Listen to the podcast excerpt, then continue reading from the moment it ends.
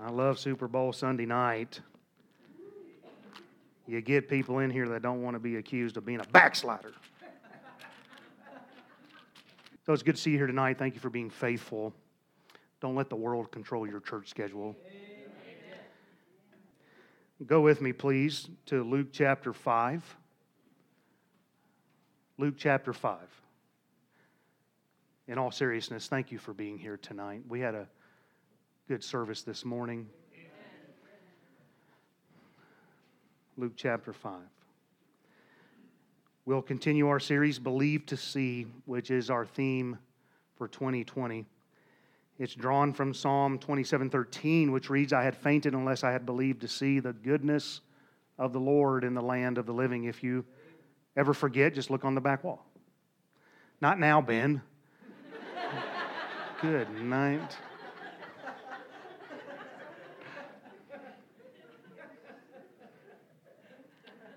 God bless you, brother.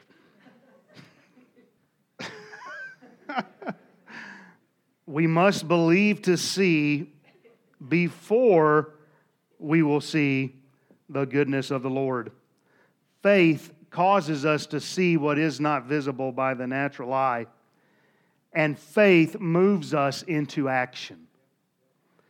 We are moving toward two Sunday morning services, and I'm trying to get all of us to see that God wants to do more through us. He wants us to reach more souls for Christ, but we have to believe to see. I'm not sure that tonight's text is the best example, but it makes sense to me. So stay with me as I make application from Luke chapter 5, and we'll begin by reading verses 1 through 11.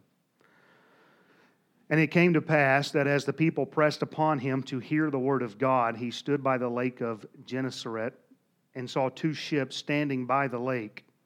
But the fishermen were gone out of them and were washing their nets. And he entered into one of the ships, which was Simon's, and prayed him that he would thrust out a little from the land. And he sat down and taught the people out of the ship. Now, when he had left speaking, he said unto Simon, Launch out into the deep and let down your nets for a draft. Now, I have always pronounced that draught, but I actually went to look at the pronunciation because I heard a preacher say draft, and it's actually pronounced draft. I didn't know that.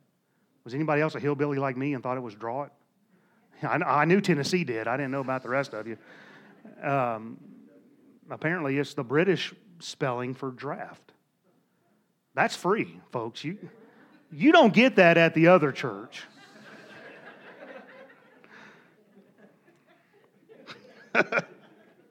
What's the other church? I don't know. Verse 5. And Simon answering said unto him, Master, we have told all the night and have taken nothing. Nevertheless, at thy word, I will let down the net. And when they had this done, they enclosed a great multitude of fishes, and their net brake. And they beckoned unto their partners which were in the other ship that they should come and help them. And they came and filled both the ships so that they began to sink. When Simon Peter saw it, he fell down at Jesus' knees, saying, Depart from me, for I am a sinful man, O Lord. For he was astonished, and all that were with him at the draught of fishes which they had taken. And so was also James and John, the sons of Zebedee, which were partners with Simon. And Jesus said unto Simon, Fear not, from henceforth thou shalt catch men. And when they had brought their ships to the land, they forsook all and followed him. Now, I sure wouldn't mind having the scenario of verse 1. Imagine people pressing upon you just to hear the word of God. In some respects, we have seen this, or else we would not be talking about expanding our ability to reach more people. God has been very good to us in that He has pressed people upon us. We need to do more in our outreach, that's for sure. But God has been very good in bringing people our way. But I'm not so much interested in Jesus' preaching to the multitude here, but what he said to the fishermen after he was done preaching to the multitude. We know from this account and other gospel accounts that there are at least four men present. There's only three mentioned here. But when you compare accounts, there's two sets of brothers there's Peter and Andrew, and then James with his brother John. And notice in verse 2, by way of application, that these men are content to have caught nothing. They had labored all night, but they have no fish. Now they're washing their nets, they're going to store them, which means they're done. They saw no need to make any further attempts at catching any more fish or any fish. And sometimes this is how churches can get. They labor in the same fashion year after year, but without any results to show for it. And we should be praying for people to be saved and the baptistry waters to be stirred. And we can labor year after year and not really see a whole lot happen. Some churches at the end of the service, the, the boats are on the shore, they're cleaning their nets, they're stowing them away until the next time that they assemble together. And we'll try it again. But I want to ask you tonight why were their nets empty? Why are their nets empty? Verse 5 says, They told all the night, but took nothing. What were they lacking that caused them to end their shift with nothing to show for it? These were skilled fishermen. They had all the tools necessary for a successful enterprise. They were experienced fishermen. They had calluses on their hands to prove they had brought that net in many times. This was their trade, this was their livelihood. They knew how to fish, they had a work ethic. They told, which means they labored until they were weary. They also persisted in the work. They worked all night long. And did you notice that their lack of a catch wasn't because there was a lack of fish? Before it's over, they bring in a multitude of fish. So, what was it that caused them to not see any success? There were fish in the water. They had the skill set, they had the tools, they had the experience, they had the necessary work ethic. So, what was their problem? Well, don't miss this. They had done all of those things without the presence of Christ. There was no power in their own means, in their own strategy, in their own knowledge, in their own strength. They were not successful themselves because they lacked the presence of Christ. Jesus said, For without me you can do nothing.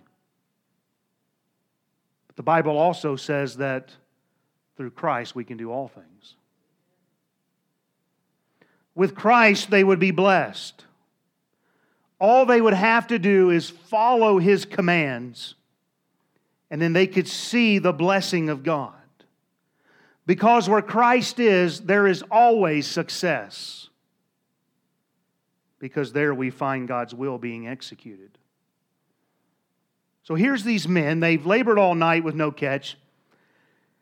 And if all we do is have church without Christ's presence, then we can labor week after week and still expect to catch nothing. We can have all the right things just like these men had. But what makes the difference is Christ. Now, this is not a prideful statement that I'm about to make, but our church has the skill set. Would you agree with that? We have all the tools necessary to have a quote unquote successful church. We have preachers, we have singers, we have musicians, and we have servants. We even have experience. We have some that have been here for 40 years the whole time, some that have been here for 30 years, many have been here for 20 years. We have experience. Many have spent their life in good churches, and we have the marks to prove it. We know what we're doing. They knew how to fish. We know how to do church. Amen. We, we know how to put on a good service. We can get very mechanical if we're not careful. I would say we have the work ethic. Every week there are dozens of servants in this church putting their hand to the oar and rowing their, their ministry. Dozens. Over half this church serves every week. That's amazing. Over half. We have the work ethic. We have persistence in the work. We're still here after 40 years. But we can have all of those things, and without Christ's presence, we won't haul in the fish. Why is it? Why is it that some churches seem to have something that other churches don't have? And I mean Bible churches. Do you realize tonight we could take our doctrinal statement and we could line it up with some other church's doctrinal statement, and they're going to be pretty similar. You with me? We're similar. And I understand we, as good independent Baptists, we have our red lines in the sand. I, am not going to a church that doesn't use the King James. But that issue aside, when we think about quote unquote Bible churches, and we take our statement of faith and their statement of faith and we look at it side by side, you know what we're going to find? We believe pretty much the same thing. We have a pastor, they have a pastor. We have special music, they have special music. They have a building, we have a building. We have a cross, they have a cross. We baptize by immersion, they baptize by immersion. We believe in salvation by Christ, they believe in salvation by Christ. So, what makes the difference? What makes the difference in some churches hauling in a catch and other churches not accomplishing much at all? It's the presence of Christ. And get this it's His people following His commands. And as I thought about that, it really is something, to me, it really is something to think that a lot of the churches in the community, and I realize there are some that have a false view of salvation I'm not including those. Please don't misunderstand me. But there are many, we're not that much different when you really just get down to it.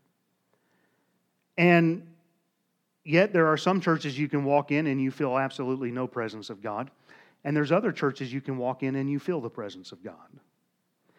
And it amazes me that we can have the same stance, the same order, same order of service. We can have the same service times. We can have everything the same, but you can walk into one church and be blessed and in another church and not get fed.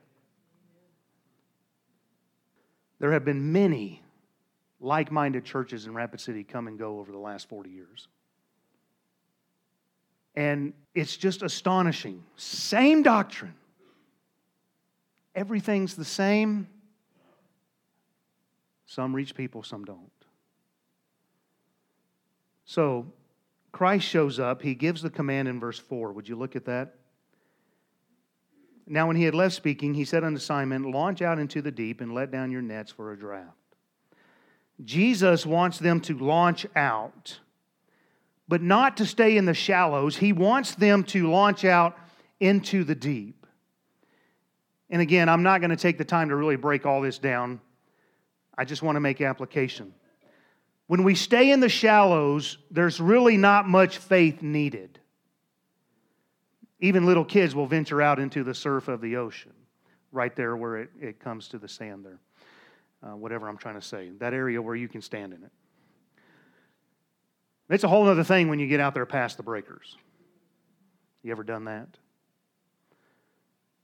God doesn't want them to stay in the shallows. He wants them to go out into the deep. When we stand in the shallows, we can see the bottom. We can understand that if we fall out of the boat, we can just stand up and not drown. there's not a whole lot to it. We're close enough to shore that if something were to happen, we can quickly get back to shore. When we launch out into the deep, there's more faith involved, it's more dangerous. At some point, we no longer know how far over our heads we are, right? We become more and more reliant upon the Lord the further out we venture. And we're not getting back to the shore as quickly. Launching out in the deep can often be out of our comfort zone. Here we are as a church, we're going along in our family business, if I can put it that way. We know the routine, we are managing well enough, I suppose. We had a good crowd this morning, 179 on the count. And for February, that's tremendous. And we're going along well enough, but then all of a sudden Christ showed up and he said, Launch out into the deep. And today for us, that means go to two Sunday services. And now we're faced with a decision do we find contentment in our previous labors and expect no further haul of fish and call it good, or do we follow Christ's leading and launch out? Look at verse 5. Simon answering said unto him, Master, we have toiled all the night and have taken nothing. Nevertheless, at thy word, I will let down the net. Now, Peter was the professional fisherman. There was nothing more annoying to me as a meteorologist when uh, old boy says, Well, the Weather Channel said. Oh, wait just a minute. I'm the professional meteorologist. Peter was the professional fisherman, and he could have explained that he was the professional and that he knew what he was doing and that he didn't need to hear any advice on how to fish. And what will keep us from seeing the goodness of the Lord in the land of the living is if we get to the place where we think we know what we are doing and that there's nothing more we can try. Because when we do that, it indicates a lack of faith and belief that God doesn't want to do more with us. So if Peter's going to do this, he's going to have to believe to see the goodness of the Lord. He has to make this move with faith that Jesus just might be right.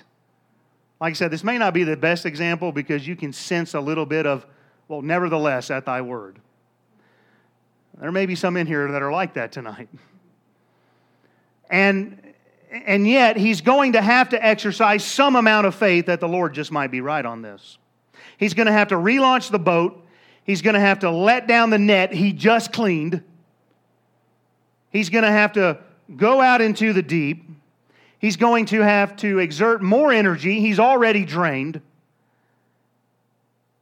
And it would be tempting to say, Lord, can't we just try this another time? Why now?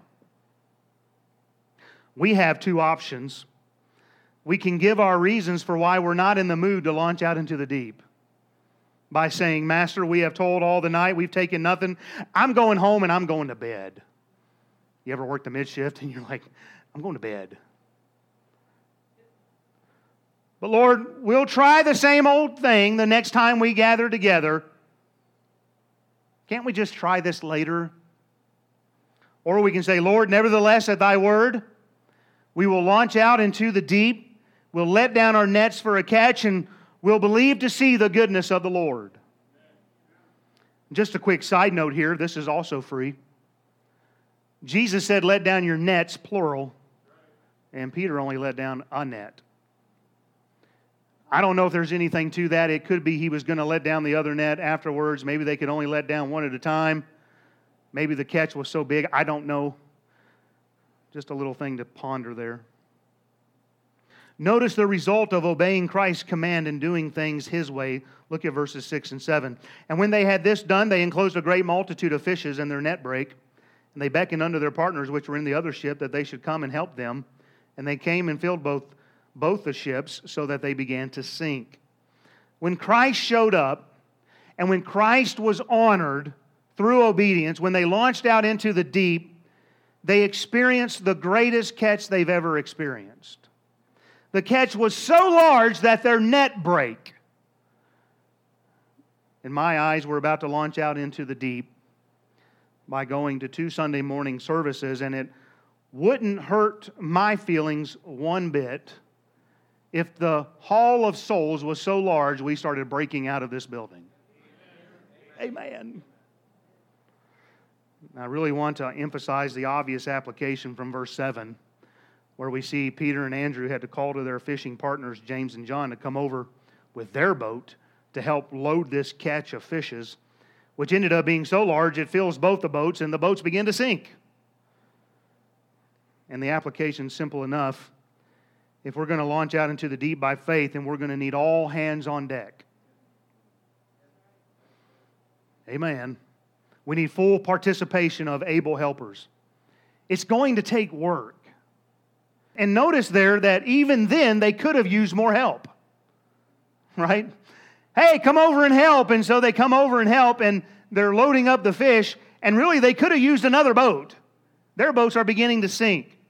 And when we launch out into the deep by faith and we obey Christ's command and we do what He wants us to do, we've got to have everybody involved because it's going to take work. We always need more helpers and laborers. Always. People say, well, What can I do? Well, see, that's the catch. The problem is people want to do what they want to do and not where we can plug them in. Because what you may want to do may not be what God's calling you to do here in this church. I kind of covered that Wednesday night, I think. And so you just got to be willing to help where you come up to me and say, Pastor, what is it I can do? I need you to go grab a broom and go sweep the sidewalk out front of the church. Amen. See what I'm saying? No, no, no, no. I wanted to go lead the teen group. Well, you're not doing that. Well, this is this is wonderful. Preach it, preacher!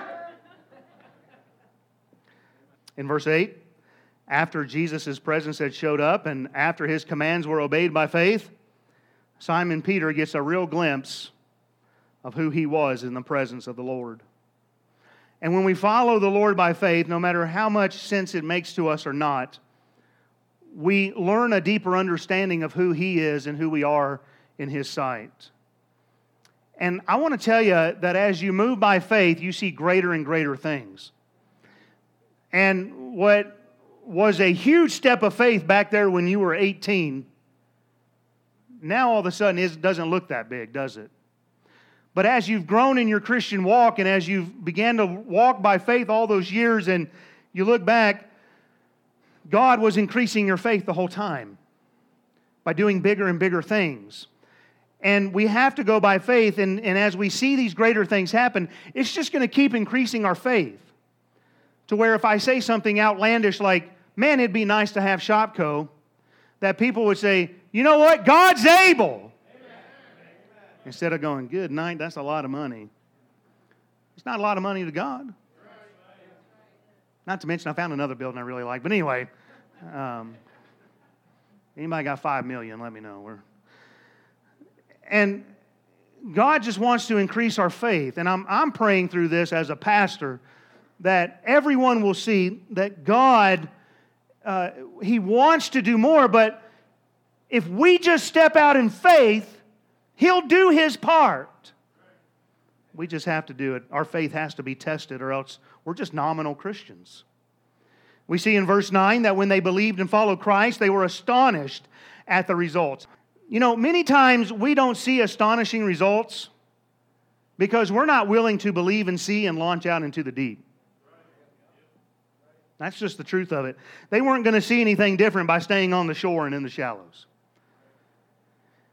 Don't you long to see God do more?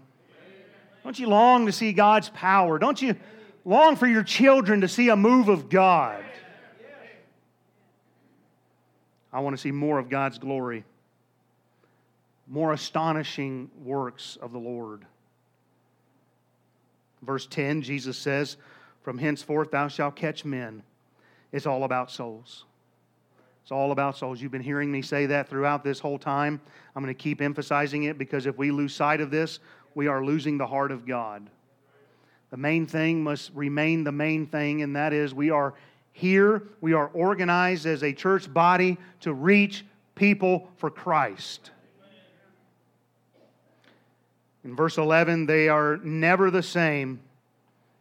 And I want to tell you, it's never the same after you've been with Christ and you've learned that He will never lead you astray,